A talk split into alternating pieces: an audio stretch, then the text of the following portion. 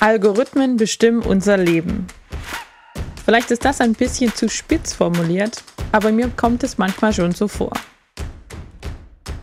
Vor allem dann, wenn ich mir überlege, wie ich auf den sozialen Medien am besten viele Menschen erreichen kann. Welche Posts in eurem Feed landen, welcher Lebenslauf am besten zu einer Jobausschreibung passt oder wie kreditwürdig eine Person ist, darüber entscheiden heute schon sogenannte künstliche Intelligenzen. Aber was genau ist eine künstliche Intelligenz und was kann sie? Ich spreche heute mit Rania Vasir. Sie ist Mathematikerin und Expertin für Data Science and Artificial Intelligence.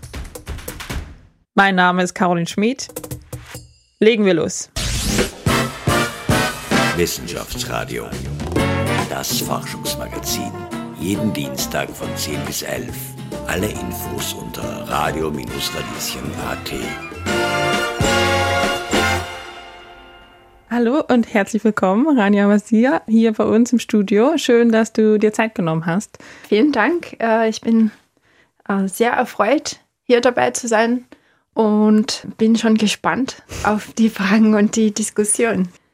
Wir wollen heute so ein bisschen reden über künstliche Intelligenz, mhm. über Algorithmen, wie sie funktionieren, was sie können und was sie nicht können und vor allem später dann auch über digitale Diskriminierung. Aber fangen wir mal von vorne an.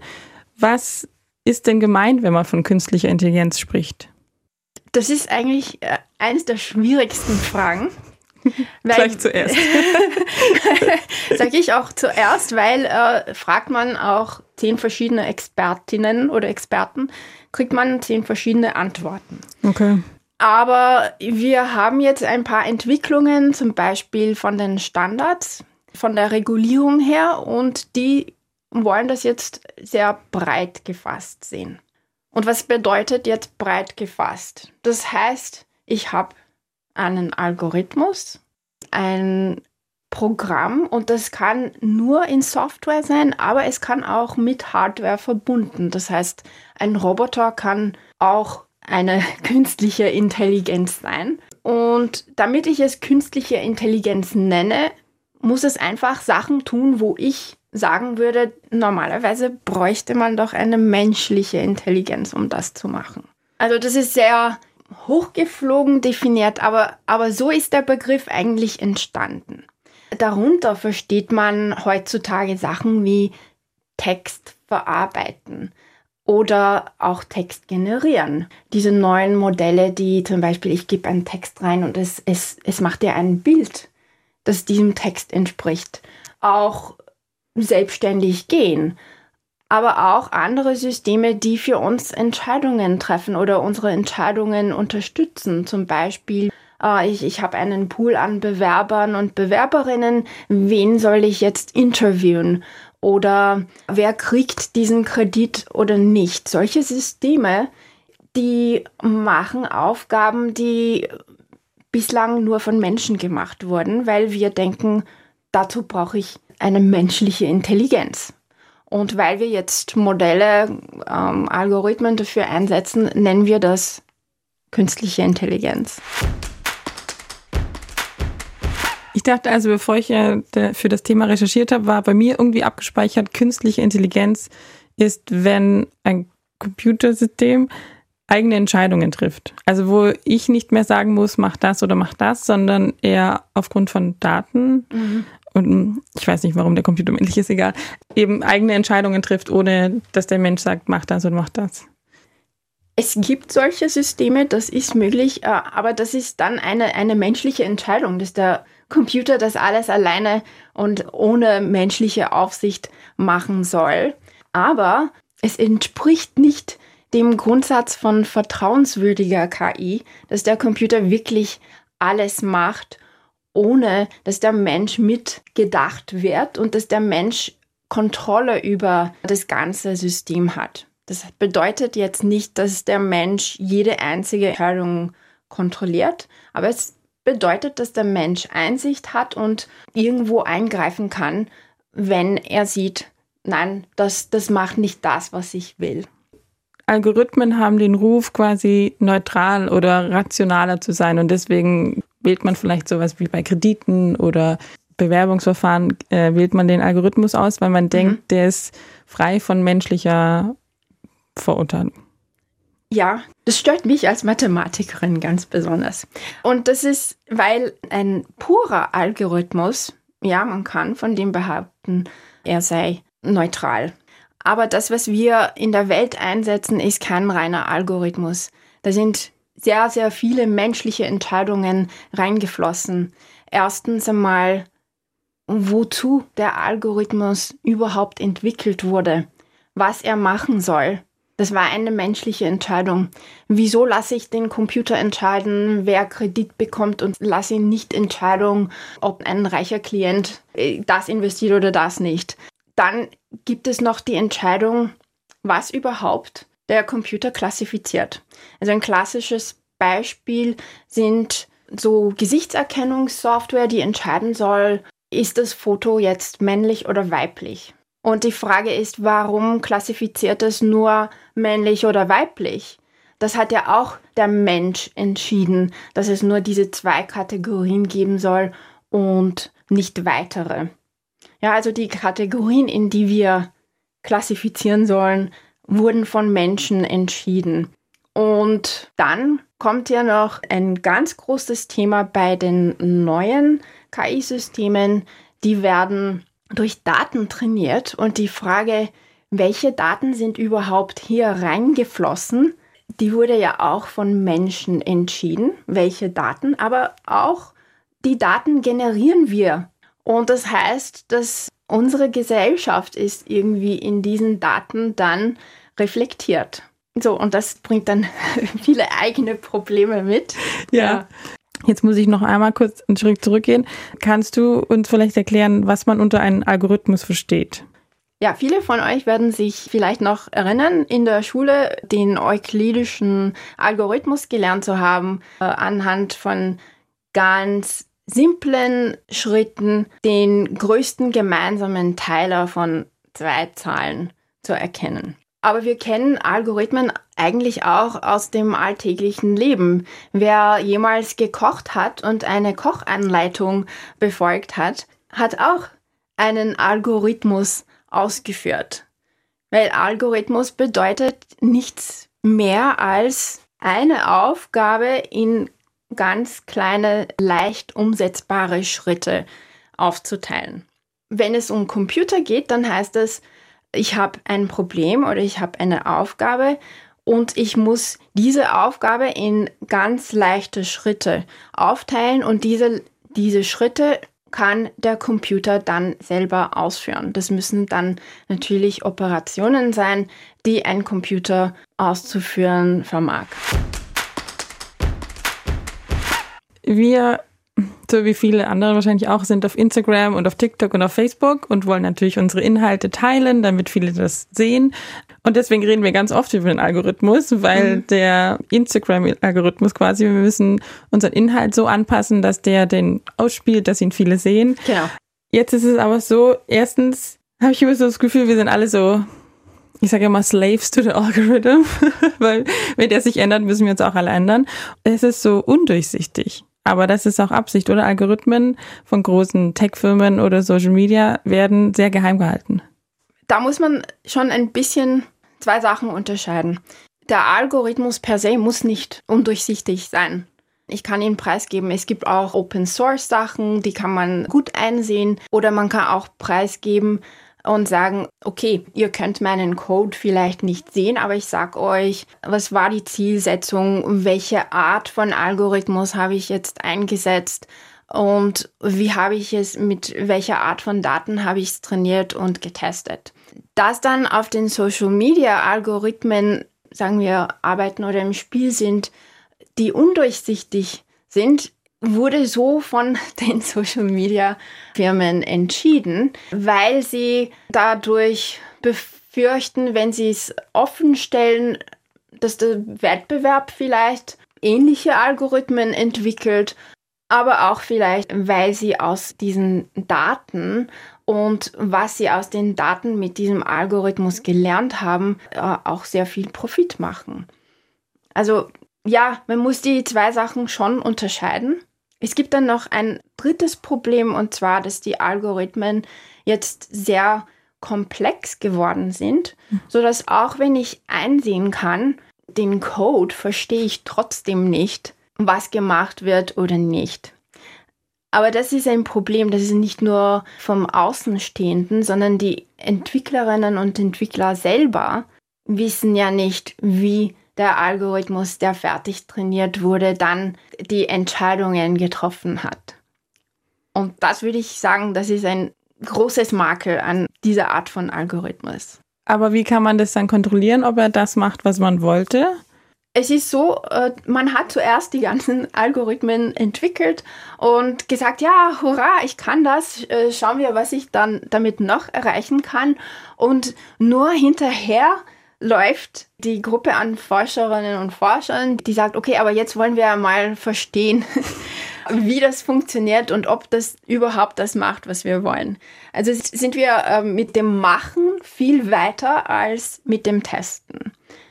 Aber ich gehöre zum Beispiel zur Gruppe von Leuten, die sagt, okay Leute, ihr habt jetzt diese super Algorithmen, ihr behauptet, dass es XY kann, jetzt beweist es einmal. Und ja, ich arbeite daran. Es gibt auch viele ähm, Universitäten, die daran forschen, aber zum Beispiel auch Standards, die daran arbeiten, zu schauen, was muss dann von KI-Entwicklern und Entwicklerinnen preisgegeben werden oder wie müssen sie testen, um zu überhaupt zu beweisen, dass die Algorithmen gut funktionieren und wo sie vielleicht nicht so toll funktionieren. Kann ich denn als nur Nutzerin von sozialen Medien kontrollieren, ob ich denn vielleicht benachteiligt werde vom Algorithmus oder nicht? Gibt es da irgendwelche Möglichkeiten? Derzeit ist das schwierig, hm. weil um überhaupt zu erkennen, ob da eine Benachteiligung stattgefunden hat, braucht man viele Daten. Das heißt, eine Person allein wird das schwer erkennen. Wenn diese Person äh, die Daten auch von vielen anderen Personen hat, dann kann man das viel besser kontrollieren. Über Daten wollte ich auch mit dir sprechen. Du hast mhm. es vorhin schon gesagt. Also wir Menschen generieren diese Daten, die dann der Algorithmus bekommt. Es gibt diesen Begriff Bias Data, also dass es Daten gibt, die eben schon Vorurteile haben. Was ist denn das Problem mit diesen Datensätzen, die wir Menschen generieren? Es gibt unter dem Hauptbegriff KI-System eigentlich zwei größere Gruppierungen. Die eine Gruppe an sogenannten KI-Systemen, die gibt es eigentlich schon sehr lange. Bislang haben wir sie nicht wirklich unterschieden von herkömmlichem Software. Diese KI-Systeme nennt man auch Expertensysteme, weil man eben Experten oder Expertinnen befragt, ihr Wissen in einem sogenannten vielleicht Knowledge Base aufnimmt oder in Regeln verwandelt und nach diesen Regeln oder nach dieser Logik eine Schritt für Schritt Anleitung für das Computersystem entwickelt, wie es eine Entscheidung oder Vorhersage zu treffen hat. Das heißt, bei diesen Expertensystemen gebe ich dem Computer schon die Anleitung, wie es eine Entscheidung zu treffen hat. Es gibt aber eine neuere Art KI-Systeme zu entwickeln. Und wenn wir heutzutage von KI sprechen, denken wir hauptsächlich über diese neue Art. Und das ist Machine Learning. Bei Machine Learning ist es ja immer noch ein Algorithmus. Ich habe dem Computer immer noch Schritt für Schritt Anleitungen gegeben. Aber diese Anleitungen sagen dem Computer nicht, wie es eine Entscheidung oder eine Vorhersage treffen soll, sondern sie sagen dem Computer, wie erkenne ich ein Muster? Es ist eine Anleitung, um Muster zu erkennen. Und gemeinsam mit dieser Anleitung gebe ich dann dem Computer viele, viele, viele Daten, viele Beispiele. Und anhand dieser Beispiele und meiner Anleitung erkennt es irgendein Muster in den Daten und benutzt dann dieses Muster, das es erkannt hat, um neue Daten einzuordnen. Das heißt, Machine Learning ist nur ein anderes Wort für Muster erkennen. Das Problem bei diesem Machine Learning ist, dass ich nicht unbedingt weiß, was für ein Muster dieses System erkannt hat. Und das führt dann später zu Problemen. Insbesondere, wenn ich das kombiniere mit Big Data, also sehr, sehr viele Daten. Warum ist das ein Problem? Dass man Muster anhand von Daten erkennt, das, das haben wir schon lange und das nennt man Statistik. Aber in der Statistik hat man bislang nicht mit so großen Datenmengen zu tun gehabt. Und man hat schon eigene Methoden entwickelt, um zu schauen, sind meine Daten gut, wie kann ich Merkmale meiner Daten erkennen und so weiter. Was wir jetzt bei Big Data haben, ist irgendwie ein Grundgedanke, dass, äh, okay, es sind so viele Daten da, ist wurscht, was die Qualität meiner Daten ist. Und es ist eigentlich auch oft viel schwieriger, überhaupt einen Überblick über die Daten zu bekommen. Und deswegen schmeißt man irgendwelche Unmengen an Daten in das Computersystem rein. Es soll irgendein Muster erkennen und dann anhand von diesem irgendein Muster trifft es irgendeine Entscheidung. Zum Schluss haben wir ein System, das schaut irgendwie objektiv aus, weil ja, dahinter steckt Mathematik und es ist von einem Computer erstellt worden. Aber wir haben Riesenmengen an Daten, die wir nicht kontrolliert haben. Wir haben Muster, wir wissen nicht, welches Muster es ist. Und zum Schluss kommt irgendwas raus. Eine Zahl oder, oder eine Entscheidung, die für uns super objektiv ausschaut, das aber nicht unbedingt ist.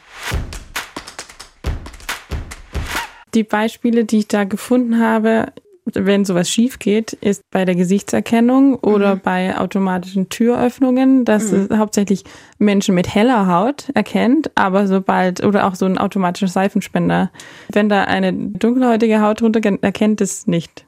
Vor ein paar Jahren war Google Fotos in den Schlagzeilen, weil wenn man äh, ein Foto von jemandem mit dunkler Haut hochgeladen hat, hat es mit Gorilla gelabelt.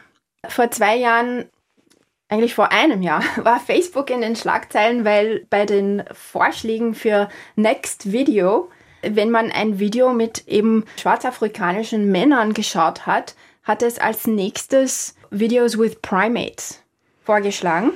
Aber das geht ja noch in andere Bereiche auch rein. Zum Beispiel Amazon musste äh, vor ein paar Jahren einen Algorithmus zurückziehen, den es bei der Bewerberbeurteilung benutzt hat, weil es Frauen benachteiligt hat. Dann sind andere Systeme in die Schlagzeilen gekommen, weil sie eben zum Beispiel äh, nach ethnischer Herkunft diskriminiert haben bei Gesundheitsmanagementsystemen, wer im Spital aufgenommen werden soll oder nach Hause geschickt werden. Und wirklich überall, wo wir Computersysteme einsetzen und diese anhand unserer gesellschaftlichen Daten trainiert haben, stellt sich heraus, oh je, da sind unsere Vorurteile drinnen. Ich glaube, hier in Österreich das berühmteste Beispiel ist das AMS-System. Das war ja auch sehr lange in den Schlagzeilen und das war, der Algorithmus hat, hat sofort Frauen weniger Punkte gegeben. Also nimmt man äh, die gleiche Person mit den gleichen Qualifikationen, aber einer ist ein Mann und, und die andere ist eine Frau, hat die Frau ähm, sofort weniger Punkte bekommen. Und das war nicht aber ein Fehler vom Algorithmus. Der Algorithmus hat alles punktgenau richtig gemacht. Das ist ein Fehler, der steckt in unserer Gesellschaft. Und der zweite Fehler ist, was tue ich dann mit diesen Informationen? Nehme ich das einfach okay, es wurde vom Computer so ausgespuckt, also muss es stimmen. Oder sage ich mir, okay, da ist etwas, das vielleicht von meiner Gesellschaft nicht so akzeptiert werden soll und ich sollte was dagegen unternehmen. Aber das sind wieder Entscheidungen, die wir Menschen treffen müssen, nicht der Algorithmus. Computer alleine entscheiden lassen will ich nie.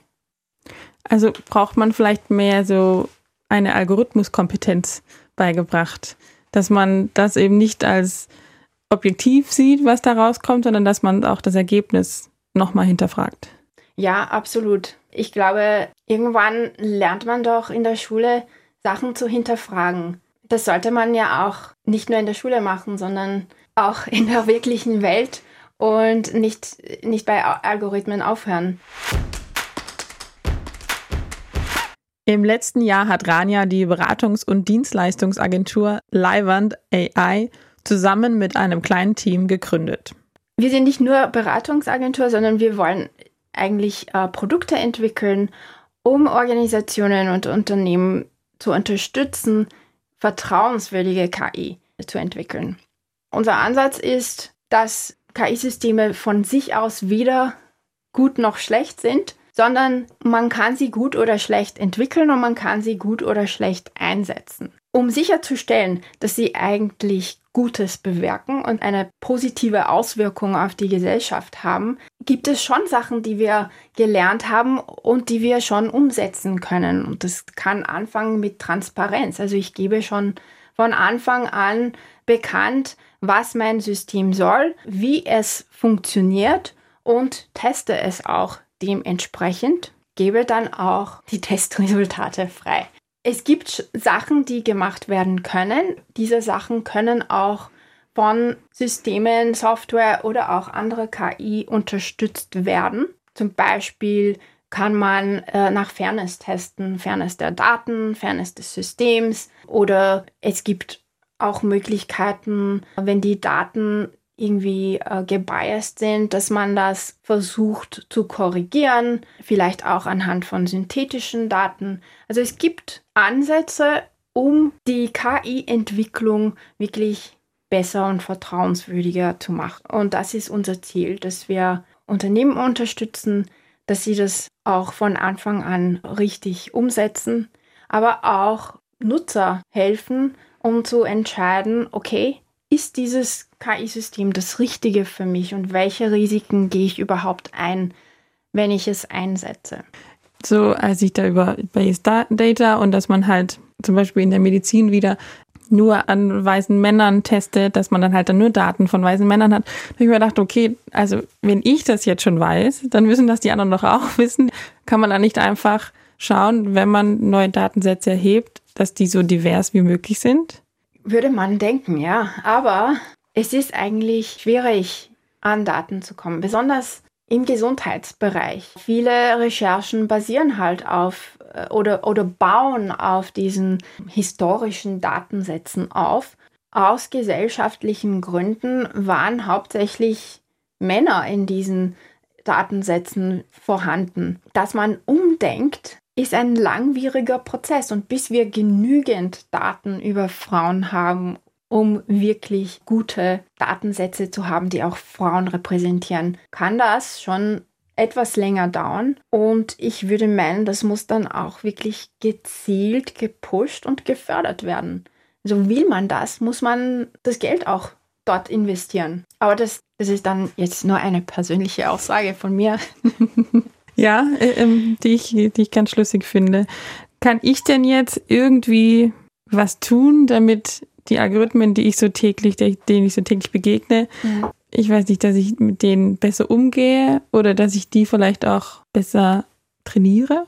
Das kommt ja auch auf die Algorithmen an. Also äh, zum Beispiel die Algorithmen von Social Media und so ehrlich gesagt, ich weiß nicht, wie eine Einzelperson die irgendwie steuern könnte. Das, was wir aber können, ist verlangen, dass die Algorithmen offengelegt werden, dass zum Beispiel NGOs Zugriff haben, um zu schauen, äh, was machen diese Algorithmen, wie funktionieren sie. Weil derzeit haben NGOs wirklich sehr wenig Zugriff. Das weiß ich, weil ich mit ihnen arbeite und zum Beispiel auf Instagram kommt kein NGO ran, um zu schauen, wer wird bevorzugt, wie funktioniert der Algorithmus, der manche Posts höher stellt und andere niedriger. Oder auch TikTok, da, da kommt keiner rein.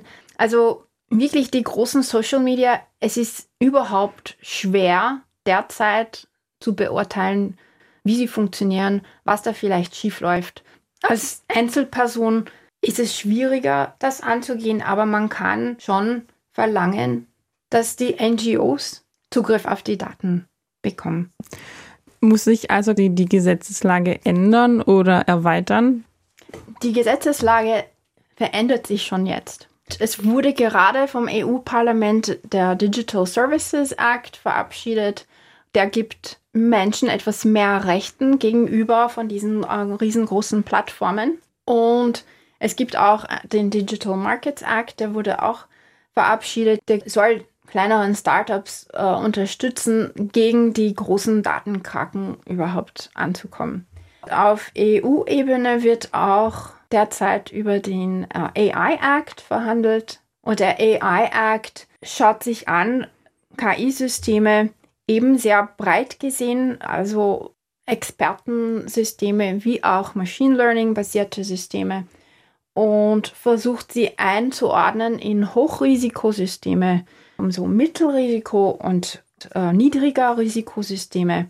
Und bei den Hochrisikosystemen kommen dann Transparenzauflagen und Testauflagen, die erfüllt werden müssen, bevor das System in Europa eingesetzt werden darf. Die Mittelrisiko haben dann nur so kleinere Transparenzauflagen und die niedrigen Risikosysteme fallen überhaupt nicht in die Regulierung rein. Aber das ist schon ein Riesenschritt nach vorne.